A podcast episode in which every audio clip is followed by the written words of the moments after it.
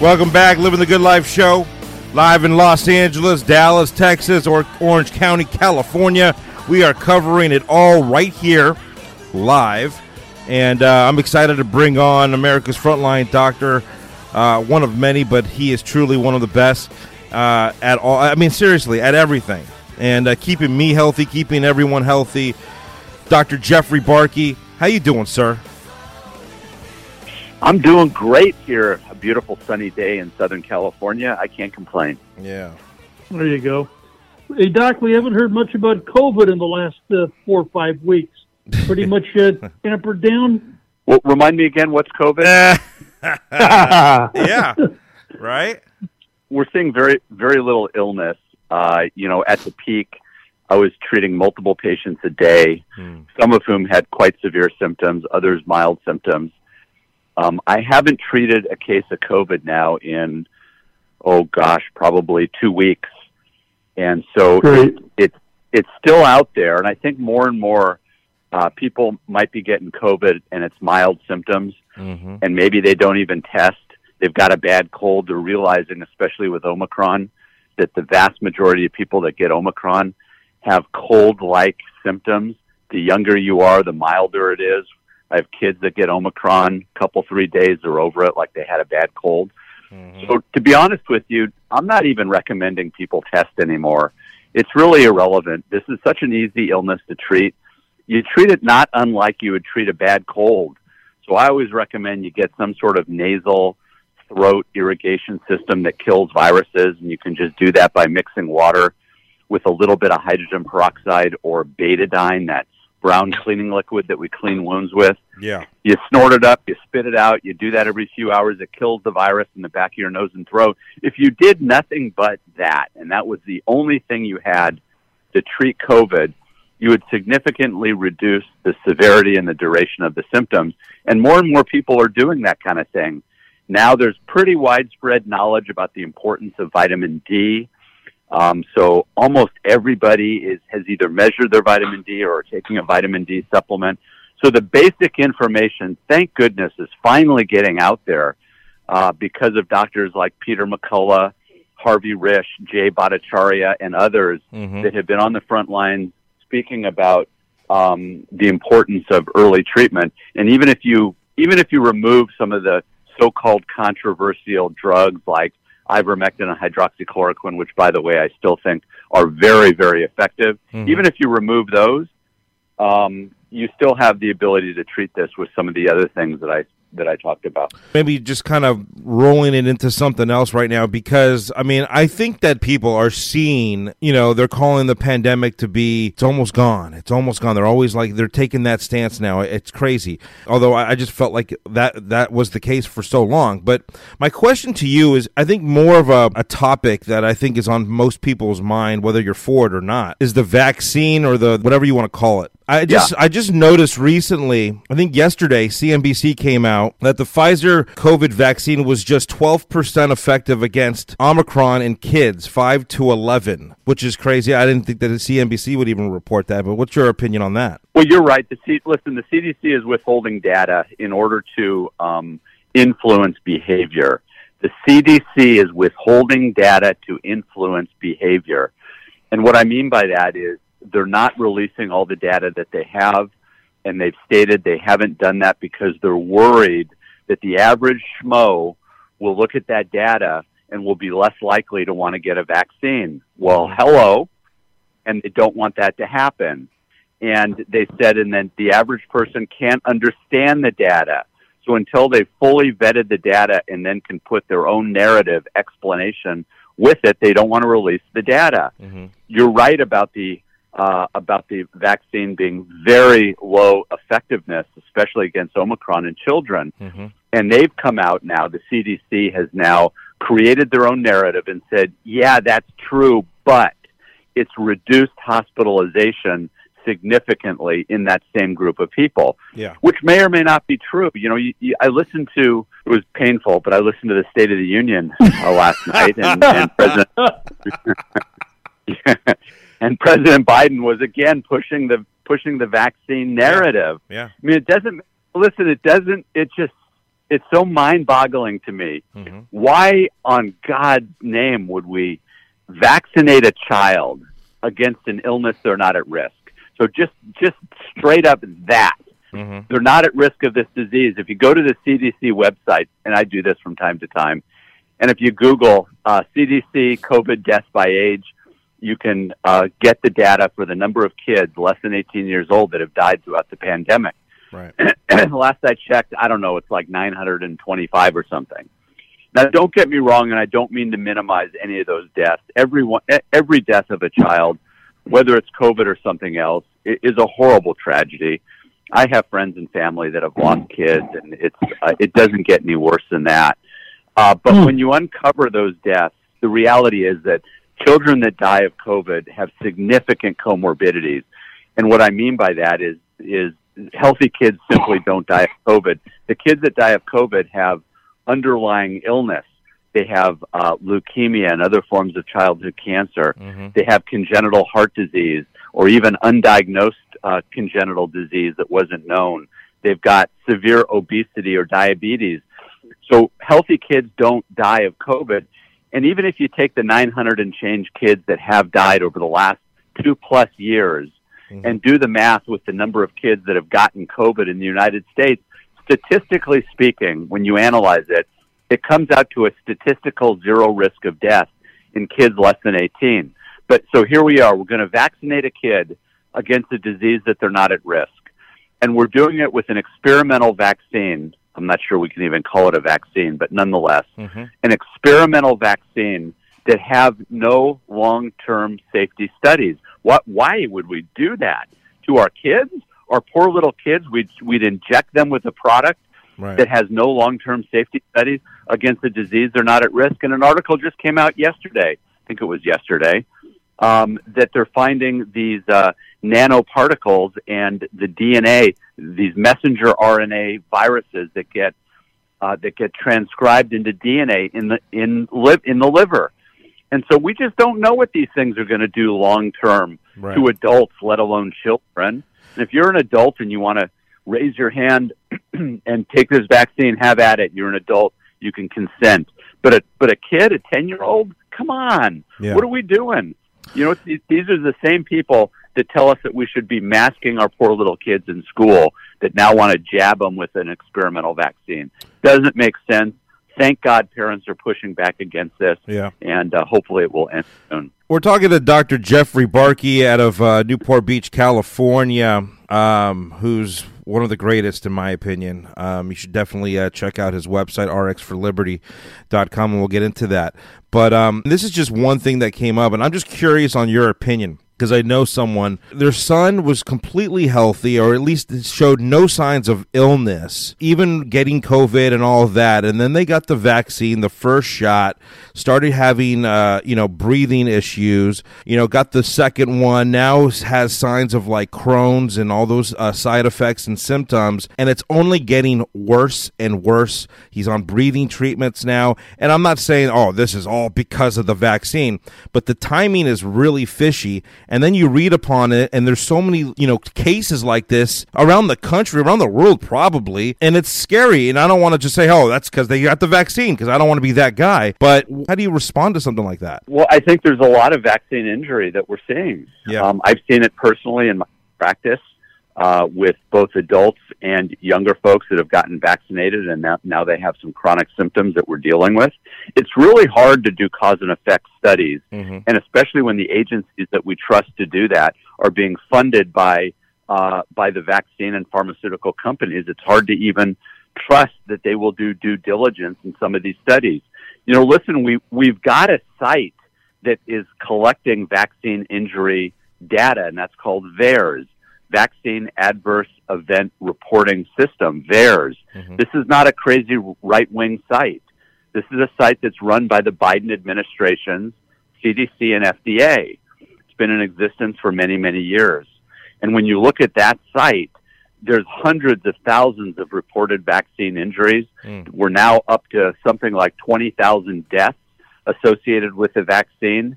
And for those of you who say, yeah, but that system isn't accurate, anybody can just report nonsense to that system. Mhm. It's actually not true. So first of all, I've reported to that system, and when you do so, it's it's laborious. It it takes a long time. It's like a half hour to forty five minute process of going through the leviathan bureaucracy to report.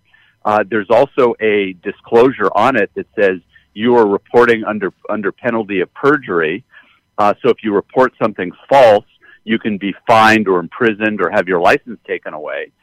And also, listen, there was a study done in the 1990s. It was called the Lazarus study, and it was out of Harvard.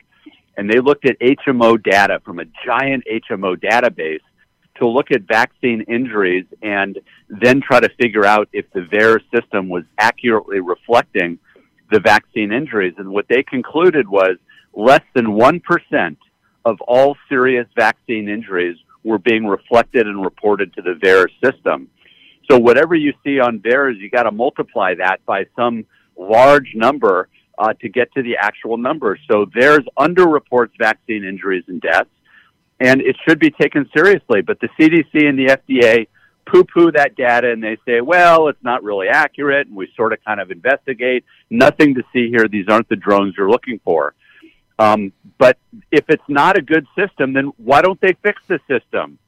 They've had years and years to fix this system that they say isn't a good system, but they don't. And the reason why they don't is they want political cover to say, well, this, you know, we've got this system, but it's not very accurate and so forth. Then they should fix it if they don't think it's accurate. And they refuse to do so. Why? Because the FDA and the CDC, 50% of all the funding from the FDA and CDC come from the industries that they're supposed to be overseeing. And that's the pharmaceutical industry and the vaccine industries. So these are, these are what we call captured agencies. Uh, they no longer can be trusted to have the back of the American people and to do the work that they're supposed to do. It'd be the equivalent of um, of the EPA, Environmental Protection Agency, being funded by ExxonMobil, and that's what's happening with these three-letter healthcare agencies: CDC, FDA, National Institutes of Health, NIH, et cetera. Is they're they're compromised. Uh, they can't be trusted, unfortunately, and I do say that unfortunately. Yeah. And I think it can be fixed. We need to get pharma funding out of these industries. Uh, they need to get back to doing the work for the American people, funded only by taxpayer dollars. And we need to have a turnover of people there so we have scientists and researchers that we can trust that aren't career bureaucrats uh, that have side gigs where they leave these industries and then, they become lobbyists for the pharmaceutical industry. We got to stop that process from happening. Hey, Doc, speaking of pharma, what's your take and opinion on, uh, I, guess it's Pfizer that's uh, come up with some form of uh, oral uh, or a pill to fight Yeah. COVID? Yeah, it's called Pax, Paxlovid. And l- listen, we're any doctor should be welcoming the tools to help treat uh, these viral illnesses. And President Biden made mention of it. Test to treat program, federal government test to treat.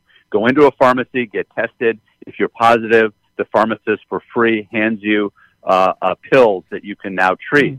You know, it's ridiculous. So first of all, we shouldn't be looking to drug therapy to treat that which ails us. We already have treatments. You don't need drugs. You need a nose, throat, rinse system. You need to be on vitamin D, etc. Need to support the body's immune system, not look for a pill. Not to mention that we have cheap, inexpensive, repurposed medication that work equally as well. And remember, nothing's for free. So President Biden says you get the product for free. Well, who do you think's paying for this at a thousand dollars a pop? Yeah, you and I are with our taxpayer money. So they they shouldn't be doing that. In my opinion, they shouldn't be doing that. They should be putting up protocols for treatment. Patients should be uh, consulting with their doctors, Mm. um, which now apparent, apparently in California, there's a bill circulating through uh, the assembly that wants to make it illegal for me to voice my opinion and, as they put it, spreading quote unquote misinformation. So they want to be able to take physicians' licenses away for um, spreading so-called misinformation, and it's it's absolutely ridiculous. It's scary that we're politicizing um, medicine, um, and it's really got to stop. And that's that's AB, which stands for Assembly Bill 2098. Just Google it, Assembly Bill 2098, California, and it disciplines doctors for sharing COVID quote unquote misinformation. Okay. Hey, Doc, if I'm not mistaken, because we talked to so many people, but uh, did your father have COVID a couple months ago? And I'm assuming he's okay. Yeah, Dad had COVID. By the way, Dad lives uh, outside of Dallas, Texas, and uh, Yeah. he had COVID, and he did fine. You know, I I Good. put him on the, the usual repurposed medication, and uh, a couple, three, four days, uh, he was fine. And listen, and my dad's at high risk. Uh, so he's you know eighty five, eighty six years old, and and he's in a very high risk group. But because we treated early, very early, um, he Mhm. did fine. He's recovered and he's out and about doing his thing.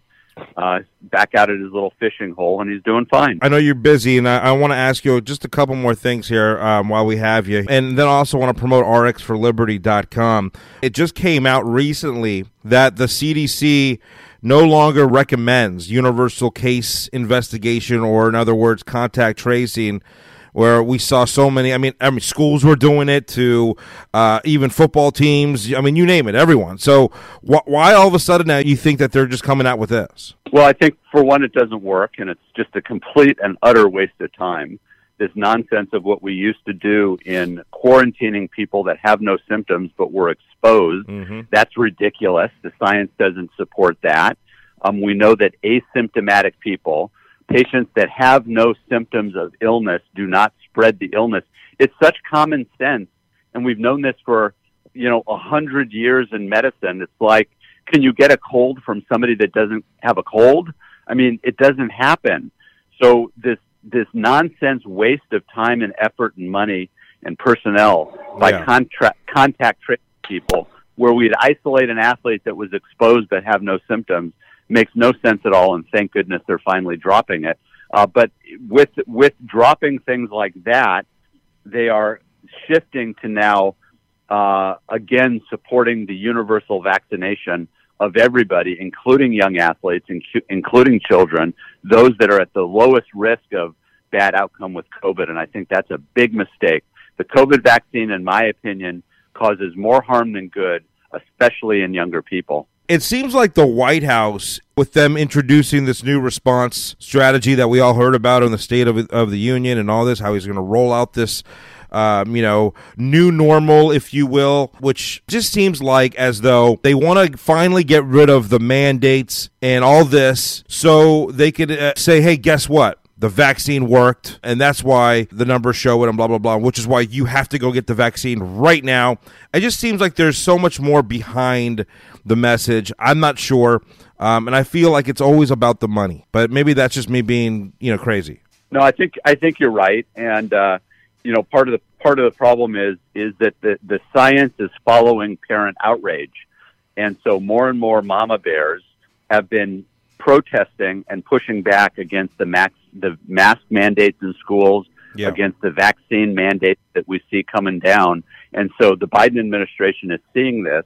They're also looking ahead at November 2022 Mm. and realizing that there's going to be a shellacking. So they're trying to change the narrative around uh, away from their failed policies Mhm. for COVID, for international affairs, for our economy, and trying to pivot to something that they think will resonate with the American people this test to treat thing and reducing and eliminating mandates and so forth. Hey, uh, let's use this time now to really get people the access they need, and certainly uh, you've done so much good. Talk about RX for Liberty and how people can learn more. Uh, RX for Liberty is my personal website. and There's information there about COVID. Uh, I also wrote a book. Fifth edition just came out. Um, uh, COVID 19, a physician's take on the exaggerated fear of the coronavirus. It's available on Amazon or directly through my publisher if you want to bypass Amazon. there's a tab for COVID. there's a cat. there's a ta- I'm addicted to Amazon like everybody. I know Yeah, it's hard to find an alternative. There's a, a tab on COVID treatment that uh, curates uh, a bunch of sites that include uh, protocols. So if you come down with COVID, you can look at the protocol and ask your doctor for treatment, or just follow the nutraceutical protocols, vitamins and supplements, and so forth. Mhm. Uh, and there's links to docs that are doing telemedicine. If your own doc won't prescribe a medicine such as ivermectin or hydroxychloroquine, and you want to get those, so there's a there's a lot on that website, including you can sign up for an email. I I send out an email every couple weeks with uh, my latest uh, musings and rants, and uh, you can sign up for that and um, contact me there too. There's a tab that says Contact Barke, and I respond to every uh, message that comes in through my website. Love it. Appreciate it. fantastic. Yeah. Doc, thanks so much. I just swallowed my 20th uh, vitamin and supplement uh, about a half hour ago. You're you're always on my mind. awesome. Well, listen, thanks guys for having me on. I appreciate it, and let's do it again soon so we can update your audience. All right, there you go, Dr. Jeffrey Barke out of Orange County, California, and of course, uh, if you missed this segment. As we are live, you can find it also uploaded on our podcast. Doesn't get much better. He truly is one of the best. Here, Living the Good Life show. We'll be right back, everyone.